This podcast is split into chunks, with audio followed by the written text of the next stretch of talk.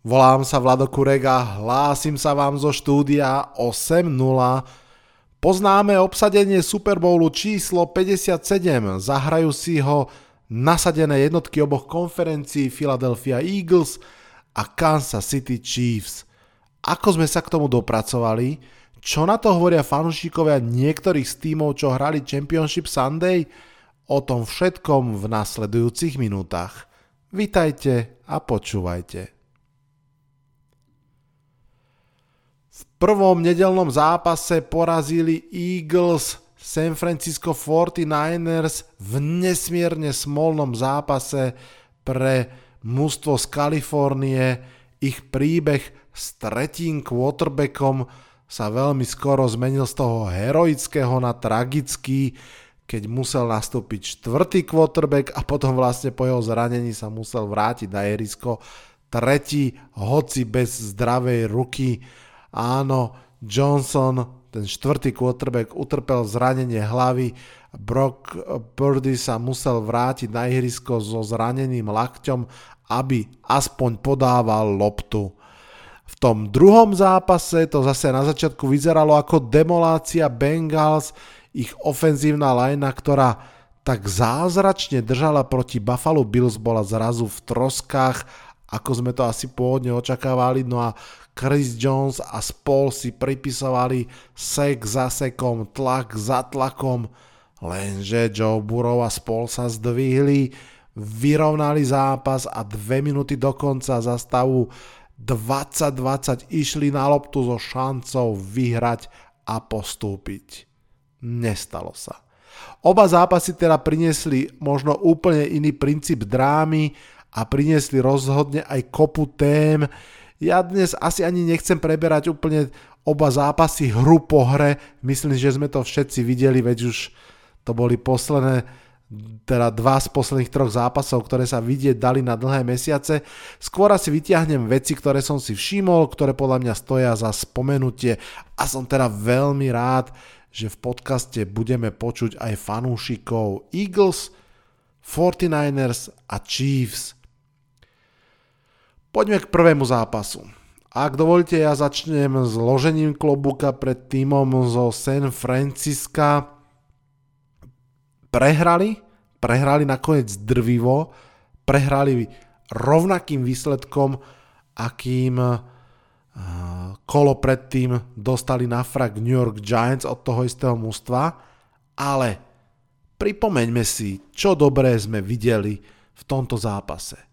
Skvelú obranu, naozaj aj bez Brocka Purdyho držala tá obrana San Francisca súpera dosť dlho v šachu. Tie najbližšie 3 drivey, myslím boli, alebo aj 4, všetky boli, že 3 a von, naozaj proti vynikajúcemu útoku Philadelphia Eagles tá obrana hrala famózne.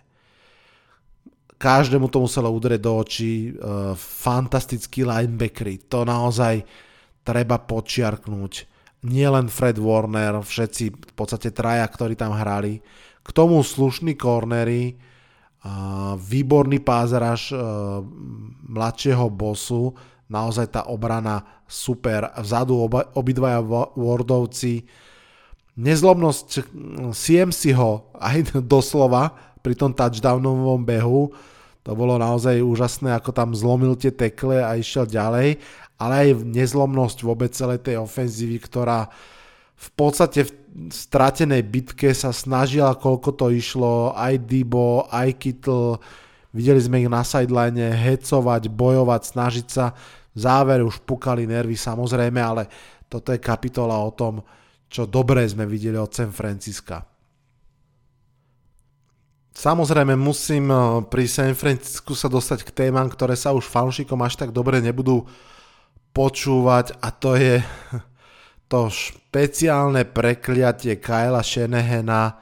Ja som sa tak nejak vopred obával, že Shanahanová ofenzíva alebo mužstvo zase vybuchnú v Super Bowle, čo by bol vlastne už tretíkrát. Všetci si pamätáme, keď ako OC Atlanty bol pri tom obrate Toma Bradyho z 28-3. Takisto pripomínam, že pred 4 rokmi, 5 už dokonca, bol už so San Franciscom vo finále proti Chiefs, v 4. štvrtine vyhrávali o 10 bodov, napriek tomu tú výhru stále nemá. No a tentokrát teda sa to stalo snáď ešte horšie a ani nebolo treba čakať na Super Bowl. Pochopiteľne opäť sa vraciam k zraneniu Brocka Purdyho. Ako mi písal Honza Ježor už počas zápasu, Kyle Shanahan sa snaží vytvoriť systém s minimálnym impactom quarterbacka, ale čo je veľa, to je jednoducho veľa. Naozaj, čo zlomilo San Francisco, nebola zlomená lítková kosť Treja Lanza v septembri, ani zlomená kosť v nohe Jimmyho Garapola v decembri, ale boli to, už teraz v tejto chvíli vieme, že pretrhnuté väzy v lakti Brocka Purdyho v Championship game. Veľmi skoro sa to stalo, naozaj pamätáte si všetci pri tom obrovskom tlaku pázraši, v tomto prípade konkrétne Hassana Reddicka, ktorý zasiahol v tom náprahu superovho quarterbacka. V tej chvíli sme si mysleli, že to je veľká hra, lebo proste je to fumble, najväčšie fumble, ktorý získala obrana Eagles pre seba. Nakoniec z tej straty lopty nič nebolo, Eagles z toho neskorovali, ak sa nemýlim, ale Brock Purdy bol vyradený a naozaj v tej chvíli tie šance San Francisca už prudko padali dole. Poďme si vypočuť fanúšika San Francisca 49ers a potom sa ešte vrátim k zápasu z pohľadu Philadelphia Eagles.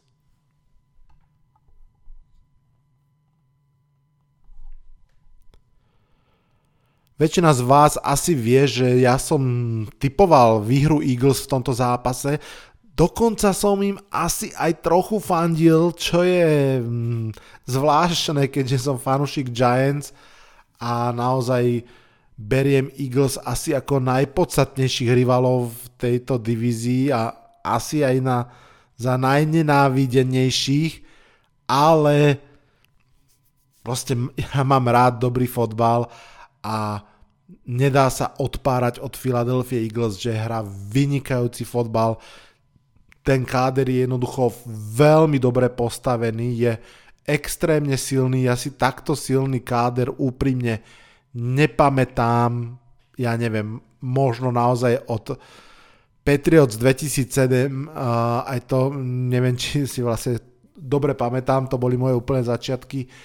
Naozaj tak silný káder naprieč všetkými časťami. A nielen, že ten káder je silný, ale naozaj, podľa mňa, každému fanúšikovi amerického fotbalu ako takého musí imponovať aj ten rast Jalena Hurtsa, druhokolového piku, ktorý minulú sezónu sa dostal na ihrisko, hral nejakým spôsobom druhej polovici sezóny lepšie, ale napriek tomu stále ten rast, ktorý potom urobil do tejto sezóny, je fakt fantastický a v podstate naozaj sa rovná asi tej tretej sezóne Josha Allena. Takisto aj head coach Sirianni, ktorým inak úprimne lezia na nervy, totálne sedí podľa mňa do tej do toho filadelfského vibe, tak napriek tomu, že mi lezie na nervy, som osobne rád zase, že po tej jeho takej smiešnej úvodnej tlačovke levelu Adam Gase v Jets, keď naozaj bol vysmievaný, ukázal, že proste tlačovky sú nepodstatné, že to vôbec nie je to, o čom to má byť. Pozdravujem Joea Judgea, že naozaj to o tom, ako pracovať s tým tímom, aký produkt priniesť na ihrisko. K zápasu samotnému teda ešte z pohľadu Eagles. Philadelphia skúsila vlastne recept podobný, aký proti New Yorku Giants, to znamená v úvode začať hádzať, získať si náskok a rešpekt, zatiahnuť tú hru súperovej obrany dozadu a potom behať do nemlátom. Nakoniec ten priebeh nebolo ako proti Giants v tom zmysle, že ten náskok si nezískali pásovou hrou a museli vlastne prepnúť na tie behy už nie v tom udržiavacom móde, ale naozaj v tom móde, že musíme získať to vedenie pre seba a to proste oni vedia. Vravel som to už v predošlých podcastoch. Eagles sa môžu oprieť o všetky stránky svojej hry, ale v prvom rade je to behový útok.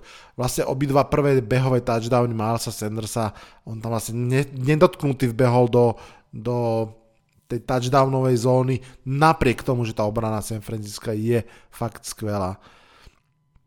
Samozrejme to zďaleka nie iba o Milesovi Sandersovi, aj Boston Scott bol vidieť, aj ten ďalší running back, teraz nepoviem jeho meno, no a samozrejme Jalen Hurts takisto získaval vlastnými nohami potrebné yardy, potrebné downy a ešte štvrté pochopiteľne, alebo konvertovanie štvrtých na prvé.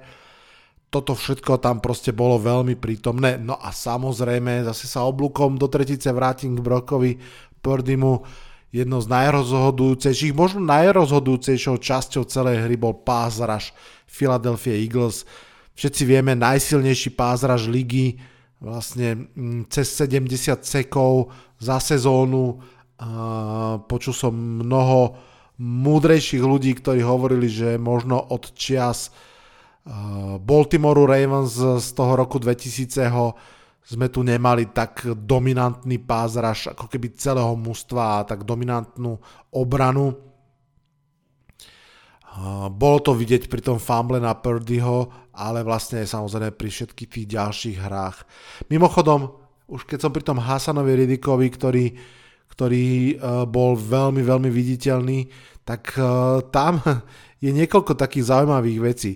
On vlastne prišiel, patrí k jednej z posiel v tejto off-season, prešiel z Cardinals, po rokoch odišiel ako voľný agent, prestúpil do Philadelphia Eagles a musím povedať, že v tej chvíli ten prestup ja som bral taký, že trošku možno stretch, trošku že Philadelphia proste zobrala čo bolo, aj keď to nie je áčková kvalita. Vlastne Hassan Reddick mal dovtedy jednu dobrú sezónu, tú poslednú v drese Arizona Cardinals, keď mal tuším 10,5 seku, ale, a to už je akože fajn dvojciferné číslo, ale polovicu z tých 10,5 sekov mal v jednom zápase, konkrétne proti Giants. To bol taký ako zvláštny zápas, kedy Daniel Jones nastúpil absolútne nevhodne po zranení v predošlom zápase a nevedel sa hýbať a naozaj tam bol ako lame duck, ako sa hovorí, a ho tam jak na polovačke lovili a Hassan Reddick mal proti nemu teda 5 sekov v tom zápase. No a naozaj som bol zvedavý, že či bude tým kvalitným pázrašerom, no a teda rozhodne, že bol, túto sezónu mal vynikajúcu. Opäť pochopiteľne mu veľmi pomáha, že to vôbec nestalo na jeho pleciach, že naozaj ten pass rush bol rozložený v celom mužstve. Tam vlastne, ak sa nemýlim, 4 rôzni hráči mali dvojciferný počet sekov, čo je naozaj že skvelé a Hassan Reddick vlastne v tejto skupine naozaj ešte vyzeral ako špičkový edge.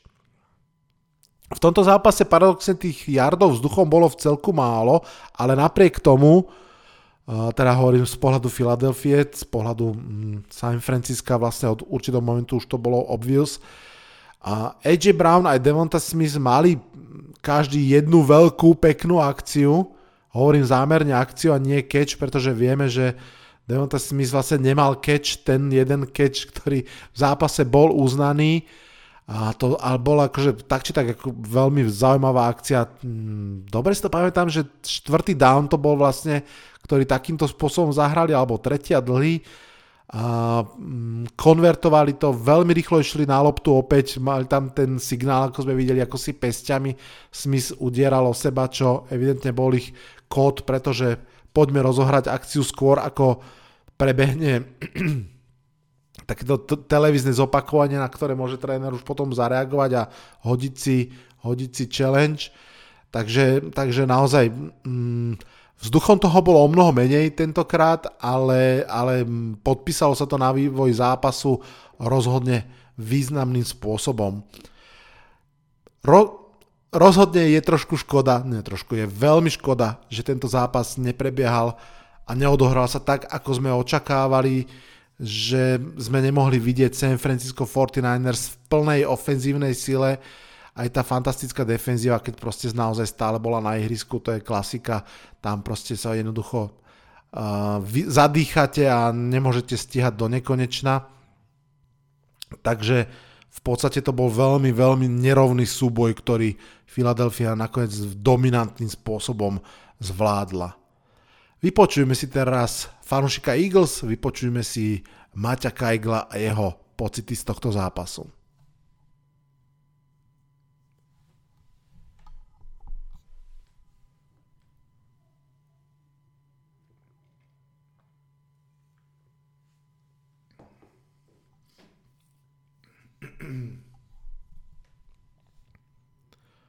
No a poďme na druhý zápas, na zápas Kansas City Chiefs proti Cincinnati Bengals.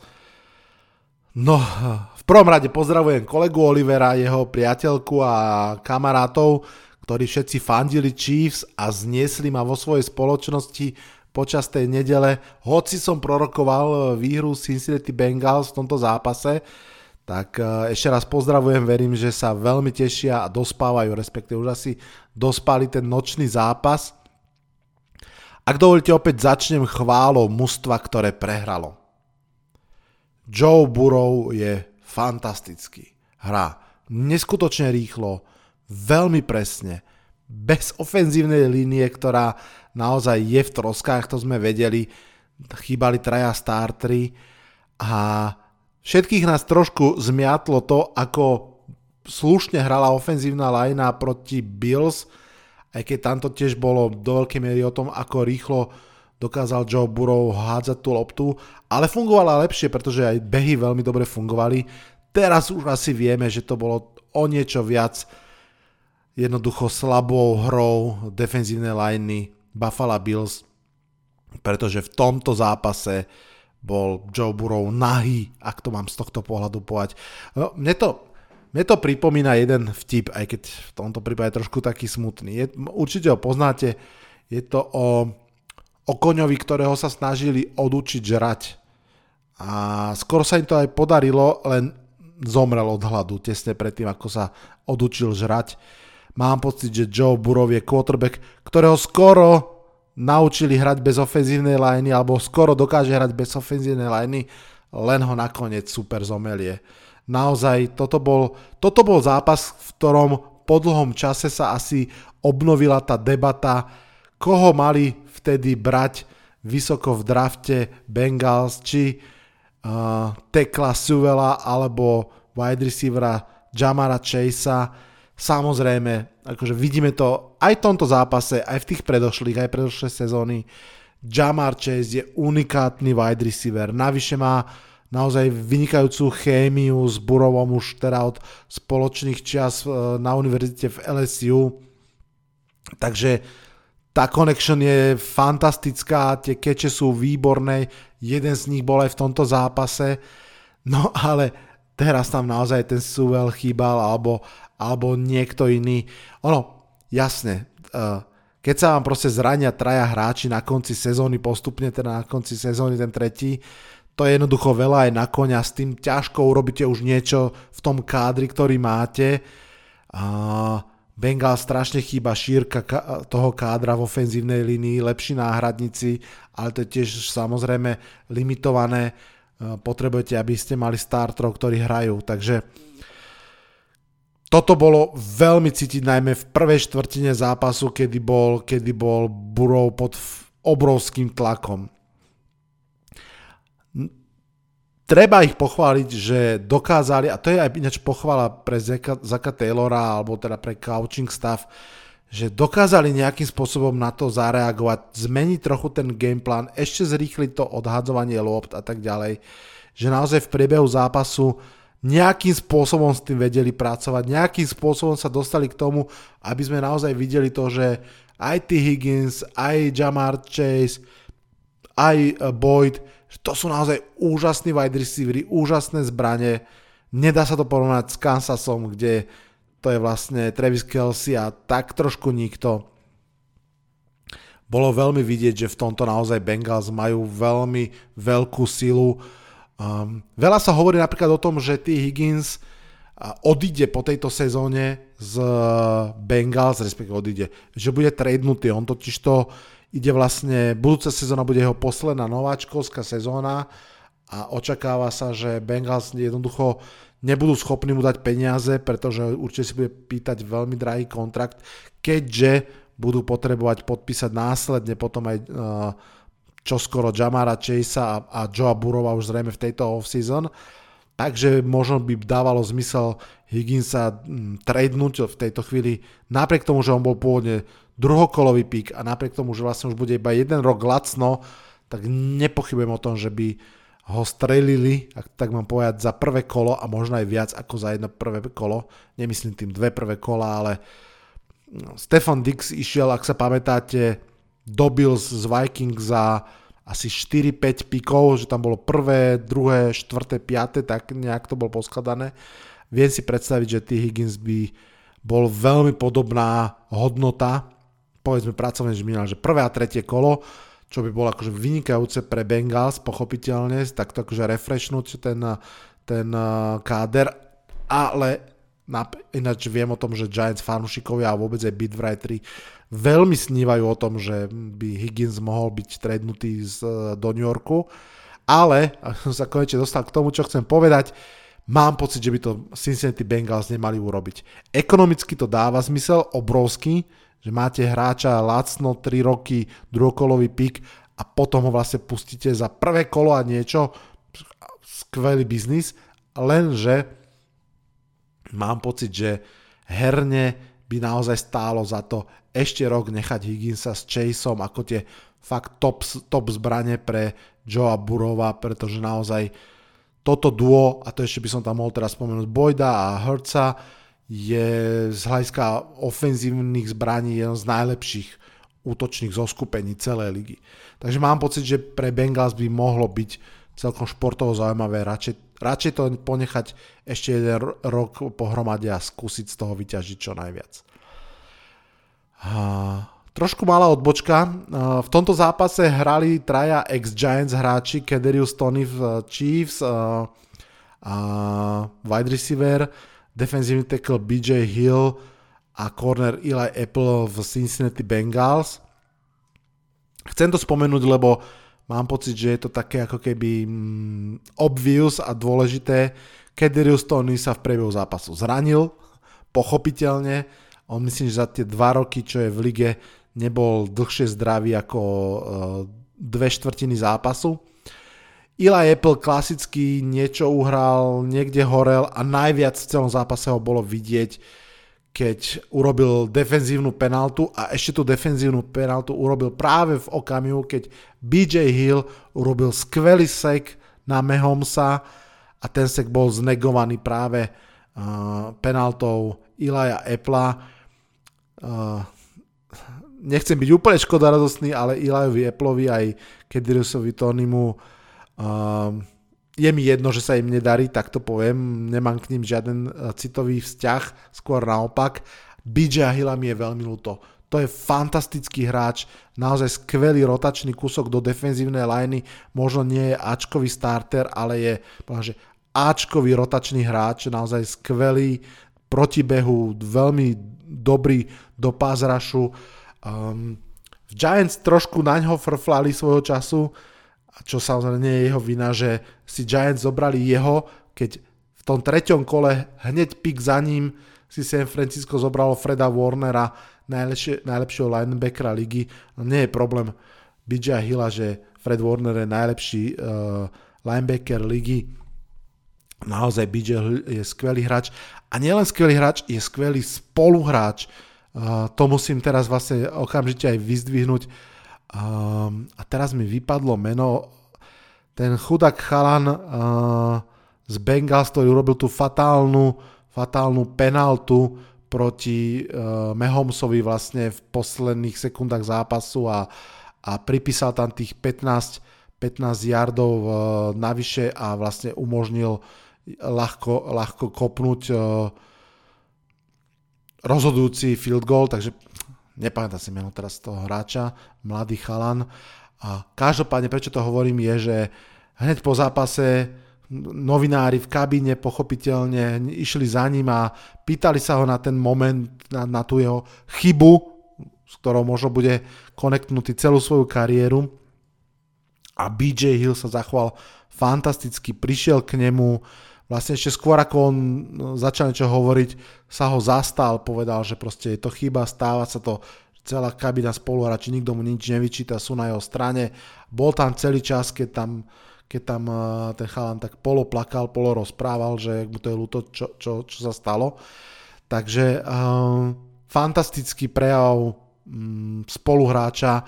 Mne veľmi ľúto, že B.J. Hill Giants nie je. Navyše to bol jeden z takých tých typických nezmyselných tradeov Davea Gettlemana, ktorý proste nemal peniaze, nemal ofenzívnu lineu, napriek tomu, že tam minul všetko možné, tak vlastne minulú sezónu, asi že týždeň pred začiatkom sezóny vymenil B.J. Hilla za naozaj treťotriedneho ofenzívneho linemana z Bengals. No, ešte posledná Giants connection, ale už sa vraciam poctivo do tábora Cincinnati Bengals. Steve Spagnolo, skôr do tábora Chiefs. Steve Spagnolo naozaj v tomto zápase opäť čaroval, bývalý defenzívny koordinátor Giants, a naozaj on je proste majster zápasov v playoff, tam tá jeho obrana zrazu hrá o level lepšie, hrá o level aj preto lepšie, že Steve Spagnolo je majster zvláštnych nadizajnovaných vecí v obrane, komplikovaných moderných vecí. V tomto zápase bolo vidieť, ako on hýbal s tým Chrisom Johnsonom, ktorého nenechal hrať iba nose tackle a proste proti centrovi snap čo snap, ale posúvalo ho hore dole, naozaj išiel cez big gap, išiel vlastne aj úplne z kraja ako keby ofenzívnej liney. Dokonca tak si myslím, že si pripísal aj jeden z tých rozhodujúcich sekov. Naozaj proste, že veľmi aktívna hra. A ešte jedna vec, vlastne, čo som si všimol, že trošku ten gameplan Chiefs v tomto zápase, už sa tak trošku prepínam k ním, bol podobný tomu, ktorý zase mal Martindale v zápase Giants proti Vikings. To znamená, že extrémna pozornosť pre toho receivera, naozaj taký tie brackets, že vždy jeden pod ním, jeden nad ním minimálne, tak vlastne Giants tedy strážili Justina Jeffersona a tak teraz Kansas celý zápas strážil Ja'Marra Chasea a samozrejme, že potom niekto trošku chýba v obrane, ale je tam veľká dôvera v ten pass rush, že proste nedovolí tomu quarterbackovi ísť do toho druhého, tretieho readu a hľadať niekoho iného, ďalšieho ako tohoto receivera. Takže toľko asi k pohľadu na to, čo robili Cincinnati Bengals. Treba povedať, že vôbec im nešli behy, to bolo tiež veľmi, veľmi dôležité pre ten zápas, súvisí to s tou doráňanou ofenzívnou lineou. No a Kansas to proste jednoducho využil.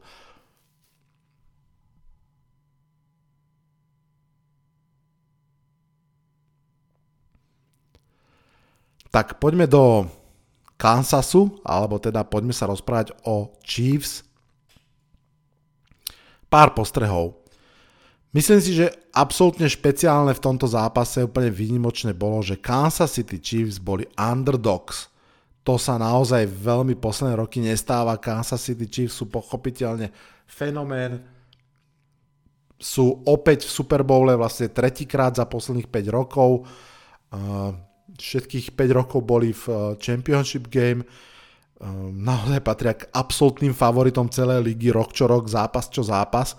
A zrazu je tu zápas, v ktorom sú underdogs. To je proste z určitého pohľadu strašne dobre pre to mužstvo. Zrazu sa pristupuje k tomu zápasu s úplne inou motiváciou. Navyše Bengals sa im o tú motiváciu slušne starali, určite ste zachytili tie veci ako starosta Cincinnati, ktorý spravil také kvázi smiešné video, v ktorom požiadal Joea Burrowa o test DNA, aby dokázal, že nie je otec Patricka Mahomesa, čiže pokus o taký burn, samozrejme Mahomesa. Bolo tam toho viacej, Burrowhead Stadium miesto Arrowhead Stadium a tak ďalej. Celé pochopiteľne to rástlo z toho, že Kansas City Chiefs 3-krát po sebe prehrali zo Cincinnati Bengals. Joe Burrow 3-krát po sebe vyhral nad Patrickom Mahomesom a nad Kansasom. Vrátane toho konferenčného finále pred rokom. Takže naozaj ten pocit tých underdogs bol pre Kansas strašne silný. Myslím si, že s ním výborne pracovali. Mali to veľmi v sebe prežuté. Všetci ste určite videli videá, keď po zápase s trofeou v ruke Travis Kelsey odkazoval starostovi Cincinnati shut your mouth, know your role and shut your mouth. To je jedna linia. Druhá linia, Patrick Mahomes, famózny quarterback, nie pochyb, najlepší quarterback, akého som ja kedy videl mojimi amatérskými očami. Naozaj pre mňa je, a teraz zatiaľ toho stále hovoríme, že herne, nie výsledkovo, Michael Jordan NFL. A nie len kvôli tým šialenostiam a už kde shovel pass, taký ten podberak spodný je obyčajná vec a robí už proste ďalšie halúze. Nie len kvôli tomu vôbec. Alebo tým no-look passom. Proste kvôli tomu, ako vynikajúco číta tú hru, ako vynikajúco hrá, že to nie je len o tom talente ruky, ale o tej hlave, o tých očiach. Spomínal som to viackrát, podľa mňa útok Kansasu, čo sa týka teraz kvality wide receiverov, patrí k tým, že v lepšom prípade, že priemerným v celej lige. Aj tento priemerný útok sa mu celý v tom zápase zranil. Hej. Všetci traja wide receivery, Tony, Juju Smith-Schuster, kto ešte tuším, MVS, sa zranili. Napriek tomu proste tá ofenzívna produktivita fungovala naďalej. Napriek tomu, že tie behy tiež neboli nič svetoborné. Mahomes hral v tomto zápase fantasticky. Jeho ofenzívna lajna hrala veľmi slušne proti veľmi kvalitnému pass rushu Bengals. To bol jeden z obrovských rozdielov v tom zápase, pochopiteľne ofenzívna línia. Chris Jones, už som to spomínal, Chris Jones v tomto zápase hral ako odtrhnutý z reťaze. Treba povedať, úplne som bol prekvapený, keď to komentátori, mám pocit, že Tony Romo alebo kto v tom zápase hovoril, že vlastne Chris Jones si pripísal vôbec prvý sek vôbec v playoff v svojej kariére. Nakoniec teda v tom zápase mal 2 seky, 6 tých QB pressures, naozaj dominantný výkon tohto defenzívneho tekla.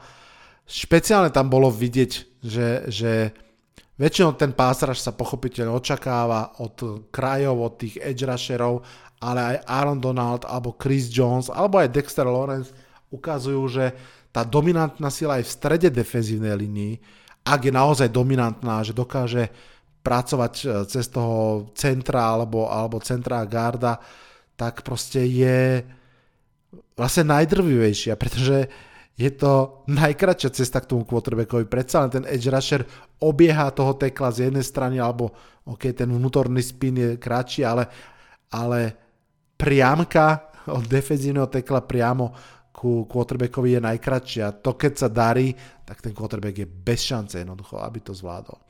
Takže Chris Jones vynikajúci v tomto zápase. Mladí cornery Watson a Williams, obidvaja interception na svojom konte, dôležitá pečať v tom zápase. No a pochopiteľne Travis Kelsey, tam môžeme začať aj skončiť. Spolu s Gronkom najlepší tight end ligy, akého som ja teda videl. Z González asi pamätám veľmi málo, aby som to úplne vedel porovnať. Každopádne famózny hráč, ktorý ktorý je tou osou, o ktorú sa Mahomes môže oprieť kedykoľvek to potrebuje. Veľmi zaujímavé v tom zápase bol pochopiteľne Kyle Moore, ktorý je druhokolový pík, vôbec nie žiadnou hviezdou, tú sezónu mal slabú, bol benchnutý, mal tam fumble, ale mal v tomto zápase veľký podpis, keď tých 40 sekúnd dokonca predviedol fantastický punt return takmer na polovičku ihriska, tam položil základ toho víťazného záveru. Poďme si teraz vypočuť, čo hovorí na tento zápas fanúšik Kansas City Chiefs.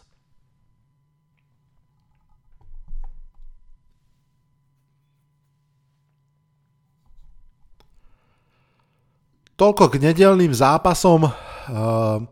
Poďme sa trošku pozrieť na ten Super Bowl, čo nás čaká len highlightovo, lebo je tam pár naozaj vecí, ktoré stoja za to spomenúť už teraz. Všetci vieme, pochopiteľne, Kelsey Bowl, stretnú sa dvaja bratia, tight end Travis Kelsey v drese Kansas City Chiefs a center Kelsey, teraz mi vypadlo jeho meno, v drese Philadelphia Eagles.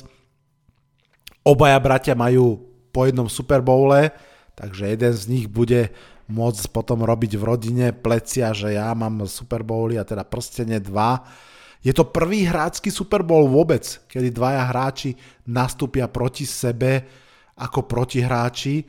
Trošku škoda, že sa priamo na ihrisku nestretnú, keďže sú obidvaja v ofenzíve. Bolo by z tohto pohľadu napríklad zaujímavé, keby sa stretli Buffalo Bills s Dallasom Cowboys, kde na jednej strane je wide receiver Diggs, na druhej strane corner Diggs, to by bolo ešte úplne špeciálny rozmer, ale poďme z fantasy do reality, takže prvý bratský súboj na ihrisku. Pamätáme si všetci, že sme videli bratský súboj, bratský trénerský súboj, keď Jim a John Harbovci stáli proti sebe ako tréneri San Francisca 49ers a Baltimore Ravens. Prvýkrát budeme takisto svedkami Super Bowlu, v ktorom nastúpia proti sebe dvaja quarterbacki tmavej pleti, Patrick Mahomes a Jalen Hurts. Dá sa povedať, že nastúpia proti sebe dvaja asi z troch, štyroch najlepších quarterbackov sezóny. To je vynikajúci prísľub pre kvalitu toho zápasu. A takisto sa dá povedať, že budeme vidieť Super Bowl, kde sa stretne najlepší quarterback ligy proti najlepšiemu kádru ligy.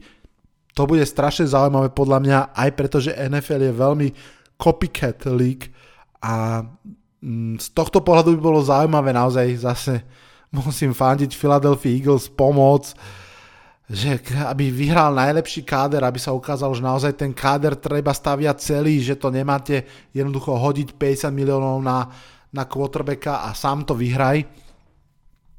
Pochopiteľne v tomto prípade zase Philadelphia je trošku netypický príklad, lebo nie len, že to je fantastický káder, ale aj ten quarterback je veľmi, veľmi dobrý.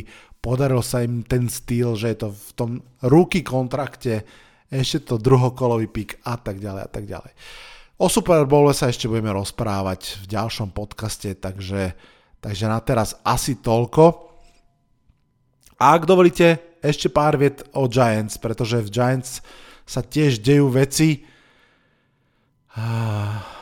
Kde začať? Samozrejme, aktuálne veľká debata o tom, koľko peňazí má dostať, alebo teda skôr, koľko peňazí dostane Daniel Jones v novej zmluve.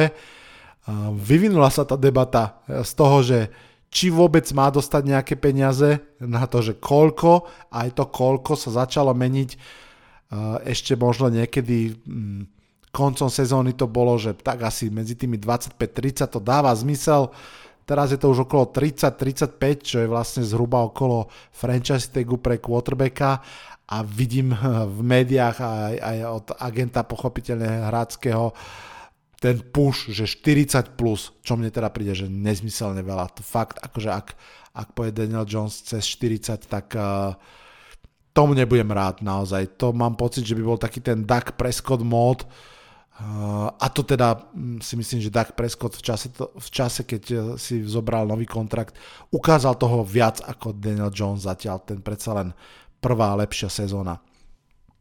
By the way, nech už podpíše koľkokoľvek a vlastne aj kdekoľvek, ale hlavne ak podpíše Giants, tak bude vôbec prvý quarterback v histórii NFL, ktorému bola odmietnutá 5-year option a následne dostal zmluvu. Myslím si, že zatiaľ, videl som niekde tú štatistiku, ale už je to aj že možno mesiac dozadu, bol asi že 4 alebo 5 prípadov, kedy quarterback bol vlastne teda braný v prvom kole a mužstvo mu nedalo 5-year option a vlastne vždy ten quarterback odišiel z toho mužstva a vyparil sa z ligy, ak tak mám povedať. Aj Sam Darnold dostal 5-year option. Daniel Jones nie. A napriek tomu neľutujem, aj keď v podstate teraz by rozhodne to bolo dobre pre Giants, keby ju mal, pretože by ho mali ešte rok kryté a nemuseli by to riešiť, mohli by si povedať, že ukáž nám to ešte raz. Napriek tomu som rád, že to tak nie je, pretože ten proces bol správny. V tej chvíli bolo správne nedať mu 5-year option, ukázať mu, alebo povedať mu ukáž. A teraz, keď ukázal, tak sa s ním proste na niečom dohodnú. Stále tu aj tá možnosť pochopiteľne franchise tagu, ktorý je tesne pod 35 miliónmi na jeden rok. Následne, keď sa vyrieši čo s Danielom Johnson, tak sa bude riešiť čo s Saquonom Barkleym, to je druhá veľká téma pre Giants, pochopiteľne. Vie sa, že generálny manažer Joe Schoen mu cez bajvik ponúkal novú zmluvu 12 miliónov na rok. Saquonovi to prišlo málo.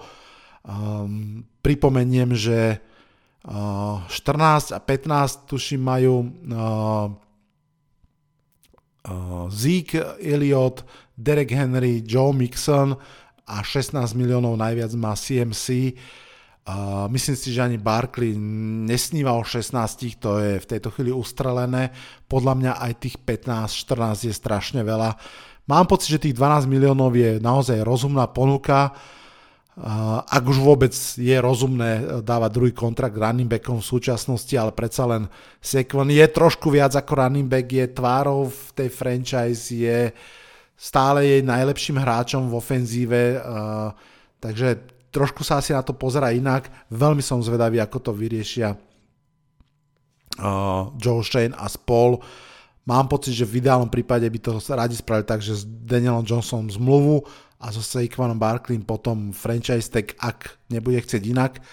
Aj keď tam je možno trošku aj otázka, či by mu ten franchise tag dávali, alebo či by radšej povedal, tak teda choď, ak tie 12-13 miliónov veľa. Uvidíme, veľmi som zvedavý. Následne, ak Giants prípadne teda podpíšu aj Daniela Jonesa, aj Saquona Barkleyho, tak skoro plus minus už budú bez peňazí. Nie úplne, ale už tam zostane pomerne málo peňazí a budú samozrejme hľadať, kde ešte nejaké peňažky získať. Je jasné, že časť peňazí získajú prepustením Kennyho Golladaya, to je asi tutovka. Myslím, že ho prepustia, ale nie teraz, ale až po 1. júne, kedy sa uvoľní väčšia časť peňazí teraz, niečo cez 11 miliónov. Čo mimochodom tých 10-11 miliónov je zhruba balík peňazí, ktoré mužstvo potrebuje, aby podpísalo svoju draftovú triedu, keď má taký ten plný počet pikov. Giants majú dokonca viac, majú v tejto chvíli 9 pikov. Odhaduje sa, že budú mať až 11, keď budú aj kompiky. Takže Kennyho peniaze podľa mňa pôjdu na podpísanie tej draftovej triedy a tým pádom stále ešte potrebujú možno nejakých 20 miliónov, aby mohli urobiť to, čo chcú. To znamená podpísať pár kľúčových vlastných hráčov a možno priniesť jedného, dvoch takých tých stredných free agents na podporu hĺbky kádra v nejakej časti mužstva. Joe Schoen to aj zopakoval viackrát na tlačovke, že on dáva prednosť známej komodite, to znamená vlastným existujúcim hráčom, čo podľa mňa je úplne skvelé a dáva zmysel. Dáva to zmysel športovo, ľudský, poznáte tých hráčov, viete čo sú schopní. Navyše, ak peniaze používate na vlastných hráčov a nie na free agents, tak je to dobrá formula na to, aby ste získavali potom kompenzatory piky. To znamená, že od vás skôr hráči odchádzajú za stredné a veľké peniaze niekam inám a sa vám vracajú za nich kompiky. Takže to je akože správny spôsob, akým to riešiť. Na druhú stranu pochopiteľne Giants sú stále skôr priemerné mužstvo, čo sa týka talentu. To znamená, len podpísať vlastných hráčov nezvýši kvalitu toho mužstva. Jedine ak teda naozaj prihľadneme na to, že tí tréneri ich postupne zlepšujú. Čiže to robí tlak na draft, pochopiteľne. Ešte sa vrátim k tým peniazom. Predpokladám, že Giants skúsia predlžiť zmluvu Leonardovi Williamsovi, aby tam uvoľnili trochu z tých jeho peňazí. On tam má astronomických, tuším, 35 miliónov cap hit na sezónu 2023, čo je šialené. Asi skúsia predlžiť aj Adoree Jacksona, aby proste získali nejaké peniažky na túto sezónu. Budú chcieť podpísať niekoho z dvoch mladých supertalentov, ktorí majú, Andrew Thomas ako ľavý tackle, Dexter Lawrence ako defenzívny tackle. Nemusia ich za každú cenu podpísať túto sezónu, alebo off-season. Majú ich ešte, Dextera majú na rok ako 50 option, Andrew Thomasa majú ešte na 2 roky, keďže on vlastne len pôjde do 4. roku svojho kontraktu nováčkovského, ale myslím si, že sa budú snažiť podpísať aspoň jedného z nich, pretože po A to zase uvoľní nejaké ďalšie peniaze a po B čím skôr ich podpíšu, tým budú lacnejší, pretože vlastne tie platy idú stále hore a špeciálne to platí pre Andrew Thomasa, ktorý hrá na veľmi drahé pozícii ľavého tekla. Už v tejto chvíli bol second team all pro, čiže zjednodušene poviem druhý najlepší ľavý tekl celej ligy. To znamená, že tam tie peniaze naozaj budú astronomické už v tejto chvíli. Ak bude pokračovať v tej výbornej kariére, čo snáď áno, tak budú len väčšie a väčšie.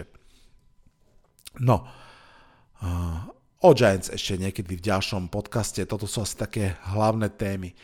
Poďme ešte všeobecne k informáciám z celej ligy. Cap space na sezónu 2023 ide hore výrazne o viac ako 16 miliónov na rekordnú sumu 224,8 milióna dolárov. Toto je nový cap space, s ktorým budú operovať všetky mužstva, do ktorého sa potrebujú zmestiť. V zásade to nič nemení na tom rebríčku, kde je s veľkým náskokom na prvom mieste Chicago Bears, ktoré bude mať okolo 100 miliónov voľných, možno aj trošku viac.